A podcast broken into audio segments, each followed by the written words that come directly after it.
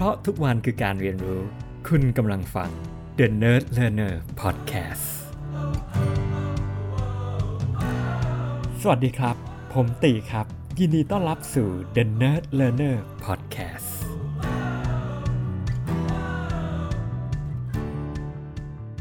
เป็นยังไงกันบ้างครับมีใครได้เข้าไปลองเล่น Clubhouse บ้างหรือยังครับถ้าเกิดพอมี iOS อยู่ในมือนะครับผม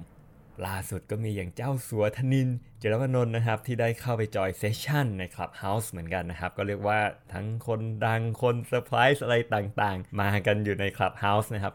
ก็มีเซสชั่นที่น่าสนใจก็เรียกว่ายังฮอตอยู่นะครับในช่วงอาทิตย์ที่ผ่านมาที่ได้เล่าสู่กันฟังใน อี พี สิบแปด นะครับ อี พี นี้เนี่ยก็เลยถือโอกาสเข้าเรื่องของ Bitcoin คริปโตเคอเรนซีแล้วกันนะครับก็จะว่ายังไงดีล่ะก็ต้องบอกตามตรงว่าปีนี้สองพันยี่สิบเอ็ดเป็นปีที่ Bitcoin ทำ all time high พูดง่ายๆคือว่าราคามูลค่าของ Bitcoin เนี่ยขึ้นไปเป็นราคาที่สูงสุดที่เคยมีในประวัติการก็ว่าได้นะครับต้นปีอาจจะได้เห็นบิลบอร์ดอะไรออกมาเฮ้ย Bitcoin มีมูลค่าหนึ่งล้านบาทแล้วหรออะไรอย่างเงี้ยครับผมแล้วก็หลังจากนั้นนะครับเดือนที่ผ่านมานะครับก็ขึ้นไปมากกว่า หนึ่งจุดห้าล้านบาทนะครับตอนนี้ราคาก็ลงมานิดหน่อยแหละนะครับก็เรียกว่ามี correction นะครับก็คือราคาปรับตัวลงจาก all time high ก็ตอนนี้น่าจะประมาณอยู่ประมาณ ยี่สิบถึงสามสิบเปอร์เซ็นต์ นะครับตกใจไหมครับราคาอยู่ดีลงมา ยี่สิบเปอร์เซ็นต์ รับได้หรือเปล่านะครับตอนนี้ก็อาจจะอยู่ในช่วงที่ crossroad ก็ได้นะครับว่าเฮ้ยมันจะขึ้นไปอีกไหมหรือมันจะทยอยลงไปเรื่อยๆเหมือนในปีสองพันสิบเจ็ดนะครับแล้วหลายหลายคนอยากจะสนใจมากโอ้โหกระแสมันแรงมากเฮ้ยฉันตกรถป่าววะเข้าดีไม่เข้าดีเฮ้ยดีแล้วว่ะที่ไม่ได้เข้าเมื่ออาทิตย์ที่ผ่านมาเอาบางคนอาจจะเข้าไปแล้วแล้วก็โอ้โอ้รู้สึกว่าเอ้ยมันจะมีรถมารับไหมติดดอยโอ้โหอาจจะกลุ้มอยู่เลยก็ว่าได้นะครับแต่นี่แหละครับทุกคนถึงบอกว่า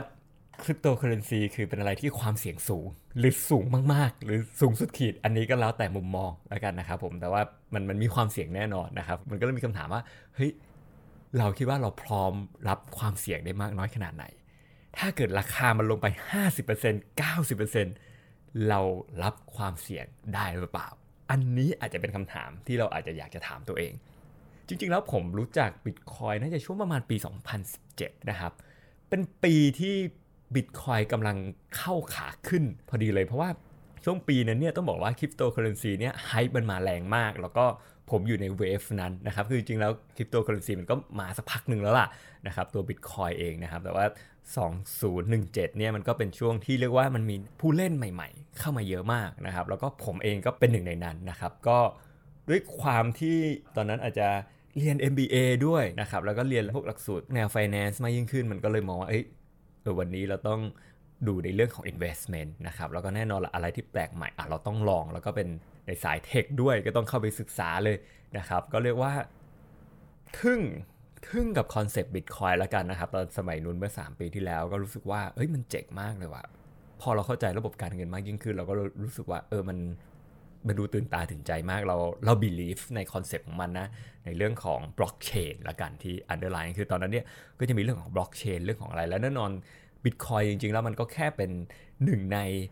solution ของ blockchain นะครับขึ้นมาแล้วมันมีเสน่ห์พอสมควรคือผู้ก่อตั้งเองก็แบบลึกลับมากนะครับมี white paper ออกมาชัดเจนมากทุกอย่างมัน transparent หมดคือผมที่มันเจ๋งคือเฮ้ยมัน decentralized มัน transparentมันตรวจสอบได้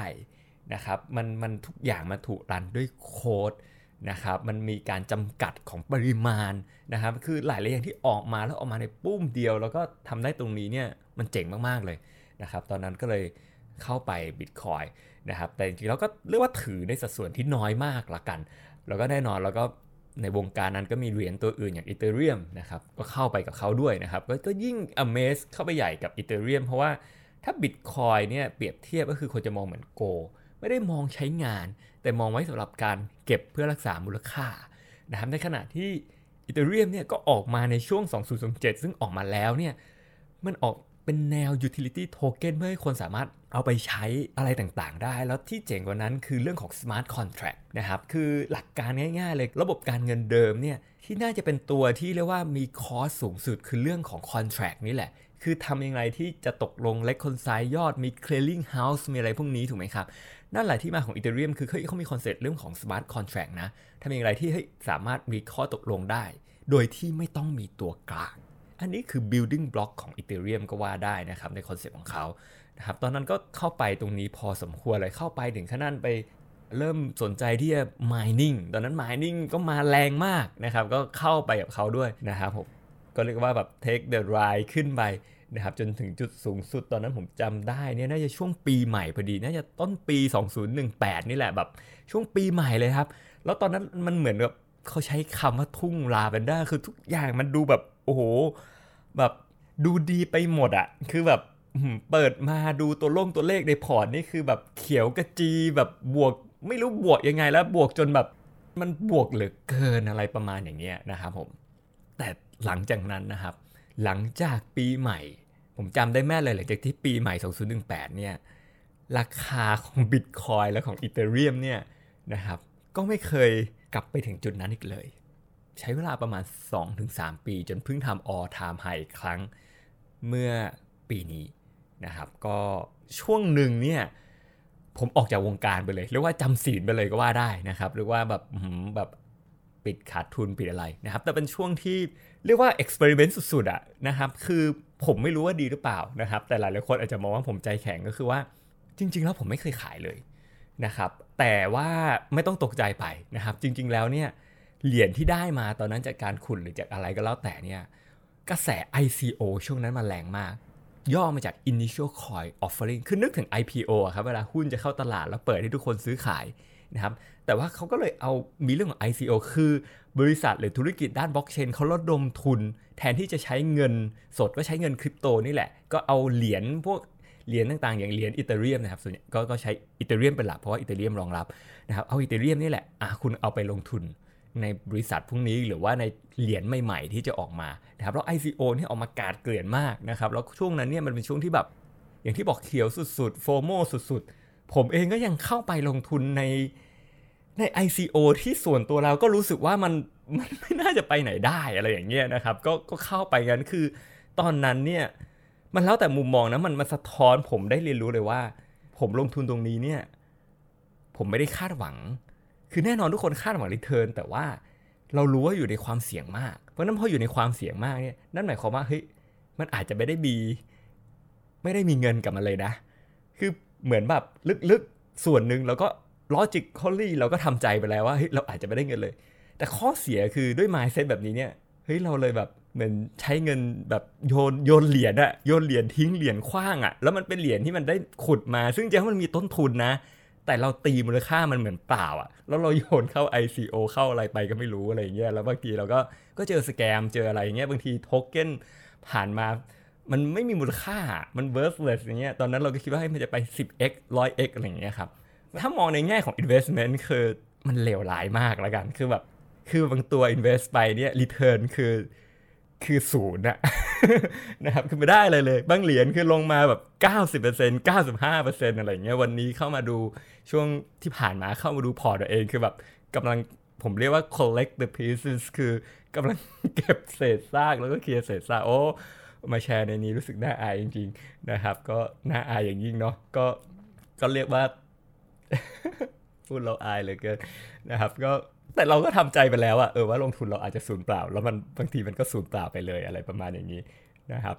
ก็เลยว่าเป็นบทเรียนแล้วกันเราก็เข้าใจเนาะก็ขึ้นอยู่กับว่าหลายหลายคนทนได้ไหมเห็นพอตัวเองแบบสุดท้ายแดงติดลบ ห้าสิบเปอร์เซ็นต์ เจ็ดสิบเปอร์เซ็นต์ อะไรประมาณแบบนี้นะครับรอบนี้ก็กลับมาอีกครั้งนะครับก็ด้วยอะไรหลายๆอย่างก็เลยทำให้เออมันก็มันก็ชวนให้เราดึงเข้ามาเราก็เข็ดแล้วเนาะเข็ดแล้วก็ต้องกลับมาอีก ขำตัวเองเหมือนกันนะครับก็ขึ้นมานะครับ all time high นะครับเมื่อช่วงเดือนที่ผ่านมาแล้วตอนนี้ก็เริ่มลงแล้วนะครับเอ๊ะมันจะเหมือนสองพันสิบเจ็ดไหมก็คือมันจะลงอย่างต่อเนื่องอีกปีสองปีแล้วไม่กลับมาเลยแต่ผมเชื่อว่ารอบนี้เปลี่ยนไปนะครับก็รอบนี้เปลี่ยนไปเยอะนะครับรอบนี้ดูเหมือนก็มีคนสนใจคนแบบเพื่อนผมที่ไม่เคยสนใจมาก่อนมันดีก็มาถามมาอะไรนะครับมีบริษัทใหญ่ๆก็พวกฟันแคปิตอลอะไรต่างๆลงทุนมาเยอะมากแล้วจริงๆแล้วที่ที่ผมว่าน่าสนใจคือตลอดสามปีที่ผ่านมาเนี่ย มันมันไม่ได้เงียบลงจริงๆแล้วเงินที่เข้าไปจาก ไอ ซี โอ เนี่ยเงินมันมหาศาลมากๆอ่ะคือแบบเหรียญนึง ไอ ซี โอ ทีนึงมูลค่าแบบไม่รู้กี่ร้อยร้อยล้านเหรียญสหรัฐที่ลงไปอะไรอย่างเงี้ยนะครับคือเงินมันมันไหลมาเทมาตั้งแต่สามปีที่แล้วทำให้ innovation ต่างๆหรือว่าสุดท้ายแล้วเนี่ยมันมันอาจจะมีเป็นพัน ไอ ซี โอ หรือร้อยกว่า ไอ ซี โอ หรือเท่าไหร่ก็ว่าตามสุดท้ายมันก็จะมีใช่ไหมครับมันก็ต้องมีแบบหลุดออกมาหนึ่ง สองหรือเป็นสิบที่มันมันโอเคออกมาอะไรประมาณเนี้ยแล้ววันนี้เนี่ยเทรนด์ที่มาแรงมากที่มันมาต่อยอดจากอีโคซิสเต็มนี้มันไม่ใช่แค่แบบเฮ้ยซื้อแค่เหรียญ นะแต่ว่าวันนี้มันมีเรื่องของ DeFi เข้ามาอันนี้ผมก็เพิ่งเพิ่งเรียนรู้เหมือนกันก็คือ Decentralized Finance นะครับคือคือมันให้คอนเซ็ปต์มากกว่าแค่ตัวเทคโนโลยีคือเราย้อนสามปีก็คือโอเคทุกคนพูดเรื่องบล็อกเชนนั่นก็คือเทคโนโลยีนะครับพูดเรื่องคริปโตเคอเรนซีนะครับแต่วันนี้เนี่ยมาเริ่มพูดเรื่องของแอปพลิเคชันที่เป็นเรื่องของ Decentralized Finance คือระบบการเงินยุคใหม่นะครับที่ไม่ต้องมีตัวกลางแล้วรันอยู่ภายใต้แพลตฟอร์มพวกนี้นะครับแล้ววันนี้พอเราเข้าไปดู Innovation ดู Landscape ของไม่ว่าจะเป็น DeFi ของ Blockchain ของอะไรเนี่ยจะเห็นเลยว่ามันเรื่องของ Finance เนี่ยมันมันเติบโตขึ้นมามากจริงๆนะคือวันนี้เนี่ยมีตั้งแต่ Exchange แบบ Centralized มี Decentralized Exchange มี Swap มีตัวเลือกที่เราสามารถยืมได้มี Liquidity Pool ก็คือเราเอาเหรียญที่เรามีเนี่ยไปฝากอยู่ใน Pool เพื่อให้มันมี Liquidity คือมันสามารถเพื่อให้ Ecosystem อ่ะมันมีเหรียญที่เอาไปหมุนเวียนเหมือนกับมีเงินสดที่มันมันเอาไปหมุนเวียนอยู่ในอยู่ในโลกของความเป็นจริงอะไรประมาณอย่างเงี้ยมันมีให้ยืมให้กู้มีสามารถซื้อแบบ Futures ได้ Option ได้ Derivative ได้มีโอ้โหคือตอนนี้เนี่ย instrument ต่างๆของ finance เนี่ยมาครบนะครับแล้วก็แพลตฟอร์มเนี่ยเกิดขึ้นใหม่อยู่เรื่อยๆมี innovation ใหม่อยู่เรื่อยๆนะครับ decentralized finance ที่ดูแล้วจาก conceptual เนี่ยวันนี้เออเริ่มเห็นว่ามันเป็นยังไงได้บ้างเฮ้ยเราสามารถแลกเปลี่ยนเหรียญได้โดยไม่ต้องผ่านตัวกลางนะวันนี้เราสามารถฝากเหรียญได้โดยที่ไม่ต้องเอาไปฝากที่ exchange แล้วกังวลว่า exchange มันจะโดนแฮ็กอะไรอย่างเงี้ยเออเว้ยมันมีเรื่องเอาสมาร์ทคอนแทรคเข้ามาควบคุมเพื่อให้เห็น transparency นะครับคุณไม่จำเป็นที่ต้องเอาเหรียญไปฝากไว้ที่ใครคือเออมันก็มี innovation ใหม่ๆที่มาแก้เฮ้ยวันนี้ไม่มี ไอ ซี โอ แล้วนะครับด้วยเงื่อนไขต่างๆรัฐบาลต่างๆบางที่พยายามควบคุม ไอ ซี โอ เฮ้ยวันนี้เขาก็มีวิธีในการทำเรื่องของ governance นะครับเรื่องของ voting เรื่องของอะไรในรูปแบบอื่นๆแทนก็มี innovation มีอะไรที่แบบตื่นตาตื่นใจมากคือต้องเรียนตามตรงว่าถ้าคุณงงจากการฟัง อี พี นี้บอกตามตรงเลยว่าตอนที่เพื่อนผมหรือว่าตอนที่ผมนั่งศึกษา DeFi เนี่ยผมก็เรียกว่าขนาดผมอยู่ในอินดัสทรีนี้นะครับทำงานเป็นโปรแกรมเมอร์ก็ยังงง เรียกว่าแบบทำผมมึนไปสักพักหนึ่งก็ค่อยๆแบบค่อยๆเรียนรู้นะครับค่อยๆค่อยๆรวมๆเข้าใจแบบมันมันดูเป็นโลกใหม่ที่แบบเฮ้ยมันมันงงมากมันแปลกมากวันนี้ก็ยังรู้สึกว่าเออเราคงไม่สามารถตามทุกอย่างทันเนาะนะครับสุดท้ายคำถามก็คือว่าเฮ้ยแล้วตอนนี้มันยังน่าลงทุนอยู่ไหมนะครับฟังมาตั้งแต่ต้นมันดูน่ากลัวมากอะไรอย่างเงี้ยผมว่ามันมันมันแล้วแต่เนาะการลงทุนมันมีความเสี่ยงมันเหมือนซื้อหุ้นนะครับวันนี้คำถามคือเฮ้ยคุณหลายหลายคนอาจจะยังไม่กล้าลงทุนหุ้นเลยก็ว่าได้นะครับซื้อหุ้นไปอยู่ดีเฮ้ยราคามันลงมาลงมา ร้อยเปอร์เซ็นต์ ขึ้นมาทำยังไงอะไรประมาณอย่างนี้นะครับในหุ้นยังมีหุ้นปั่นเลยหลายๆคนก็บอกว่าคริปโตมันเป็นเรื่องของการปั่นหรือเปล่าอะไรอย่างเงี้ยนะครับมันมันก็แล้วแต่มุมมองผมว่ามองเป็น investment อย่างหนึ่งนะครับคำถามคือวันนี้เหมือน invest ใน future นะครับคือถ้าคนส่วนใหญ่ไม่ believe แล้วมันไปได้มันมีโอกาสที่จะ growth สูงมากนะครับเหมือนกับบางบริษัทอย่างล่าสุดที่เจ้าสัวมาแชร์เนี่ยเขาบอกว่าเฮ้ยตอนนั้นเนี่ยอาลีบาบามาถามเขาให้สนใจจะลงทุนในบริษัทนี้ไหมสุดท้ายเขาไม่ได้ลงทุนแล้วเขาเสียดายมากแต่ถามว่าที่ไม่ได้ลงทุนเพราะว่าก็ไม่ได้ believe ในอาลีบาบานะตอนนั้นแต่เป็นเพราะว่าณตอนนั้นนี่แหละเพราะมันความเสี่ยงมันสูงมากเพราะมันไม่รู้มันจะเป็นยังไง growth มันก็เลยสูงมากมันก็เหมือนกันครับ cryptocurrency นะครับมันขึ้นอยู่กับว่าเราเรา believe ขนาดไหนหรือว่าเราสนใจที่เราจะรับความเสี่ยงได้มากน้อยขนาดไหนนะครับเพราะว่ามันก็ไม่มีใครรู้ว่าอนาคตจะเป็นยังไงแต่ยิ่งความเสี่ยงมันสูงมากโอกาส return ก็สูงมากโอกาสจะหมดเงินก็สูงมากเหมือนกันอะไรอย่างเงี้ยนะครับแต่วันนี้ innovation มันก็เปลี่ยนไปพอสมควรมันมีเรื่องของ stable coin ขึ้นมามันมีคือถ้าเรามองว่าที่มันคือ decentralized finance มันคือเอาแค่ new world finance ที่เราสามารถเอาเงินเอาเงินไปฝากได้ ทำรีเทิร์นให้ดีกว่าฝากแบงก์โดยที่ไม่ต้องไปลงทุนในเหรียญที่มีความเสี่ยงสูงใช้ stable coin คือเหรียญที่มีมูลค่าเทียบเท่ากับ ยู เอส ดี เนี่ยเออมันก็อาจจะเป็นวิธีหนึ่งที่เราอาจจะสามารถ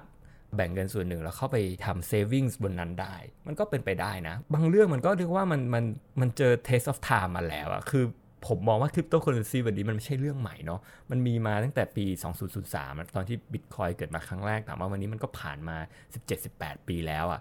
ถ้ามันจะโดนแฮกมันก็แบบผ่านมาเป็นสิบปีแล้วอะไรเงี้ยทุกคนคงพยายามแฮกอยู่มันไม่รู้จะแฮกแฮกมันได้ยังไงคือมัน proven ระดับหนึ่งแล้วล่ะถามว่าถ้าเป็นเหรียญที่แบบอันดับหนึ่งอันดับสองในตลาดนะอย่างเช่น Bitcoin Ethereum วันนี้ Exchange ก็อันดับหนึ่งก็มีอย่าง Binance ที่ก็ถือว่าก็ก็ค่อนข้าง proven ระดับหนึ่งเป็นอันดับหนึ่งอะไรอย่างเงี้ยครับก็เรียกว่าเออมันก็สบายใจระดับหนึ่งนะนะครับหรือวันนี้เนี่ยประเทศไทยก็ไม่เหมือนเมื่อก่อนเมื่อสามปีที่แล้ววันนี้เริ่มมี regulation อย่างกลต.เข้ามาควบคุมนะครับซึ่งข้อดีสำหรับสำหรับพวกเราเวลากลต.เข้ามาควบคุมคือ exchange นี้เนี่ยก็จะต้อง compliance นะครับเรื่องของความเสี่ยงเรื่องของอะไรต่างๆตามมาตรฐานกลต.ก็ไว้ใจได้ระดับหนึ่งว่าเขามีกลไกในการดูแลเงินที่เราเอาไปอยู่ใน exchange นะครับส่วนตัววันนี้เนี่ยถ้าผมอยากจะแนะนำถ้าเกิดใครสนใจอยากจะเริ่มต้นนะครับผมก็แนะนำ Zipmex เลยนะครับข้อดีของเว็บนี้คือรับรองโดยกลต.นะครับไม่มีค่าธรรมเนียมในการซื้อขายรวมถึงที่พิเศษกว่านั้นเนี่ยคือเหรียญที่เก็บไว้บน Zipmex เนี่ยมีดอกเบี้ยให้ด้วยนะครับแล้ววันนี้ Zipmex ก็ออกโทเค็นของตัวเองด้วยว่า แซด เอ็ม ที ที่สามารถเอาไปฝากแล้วล็อกไว้เก้าสิบวันแล้วก็ได้ดอกเบี้ยมากยิ่งขึ้นนะครับถ้าสนใจสมัครเนี่ยผมมี referral link นะครับก็สามารถคลิกได้นะครับใน description นะครับผมหรืออีกเว็บนึงถ้าเกิดสนใจก็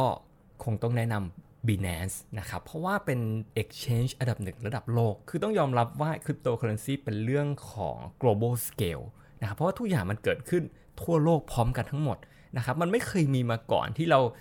สามารถคือมันเหมือนถ้าเหมือนตลาดหุ้นคือเป็นตลาดหุ้นที่เปิดยี่สิบสี่ชั่วโมงอะไรประมาณนี้คือคือมันมีการซื้อขายได้ตลอดเวลานะครับแล้วก็ตัว Binance เองก็มีเหรียญ บี เอส ซี Token นะครับหรือย่อมาจาก Binance Smart Chain นะครับก็พยายามทำแพลตฟอร์มของตัวเองต่อยอดขึ้นมาแล้วก็ก็ต้องก็ต้องบอกตรงๆว่าประสบความสำเร็จ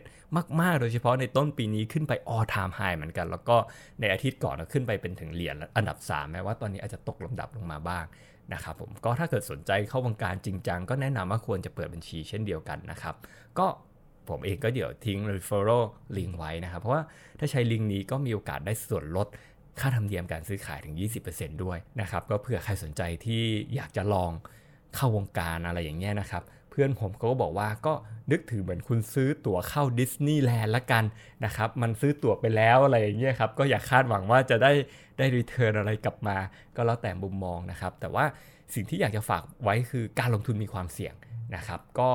แนะนำควรจะใช้เงินเย็นถ้าสนใจนะครับแล้วก็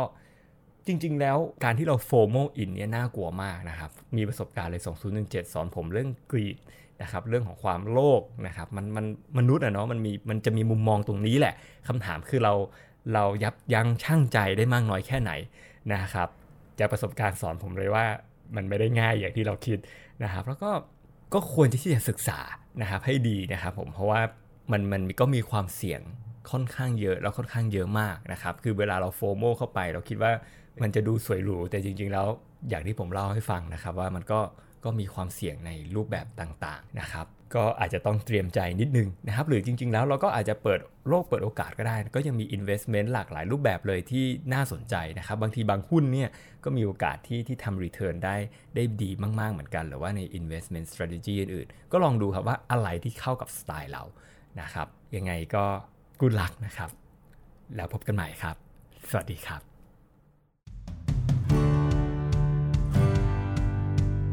เพราะทุกวันคือการเรียนรู้คุณกำลังฟัง The Nerd Learner Podcast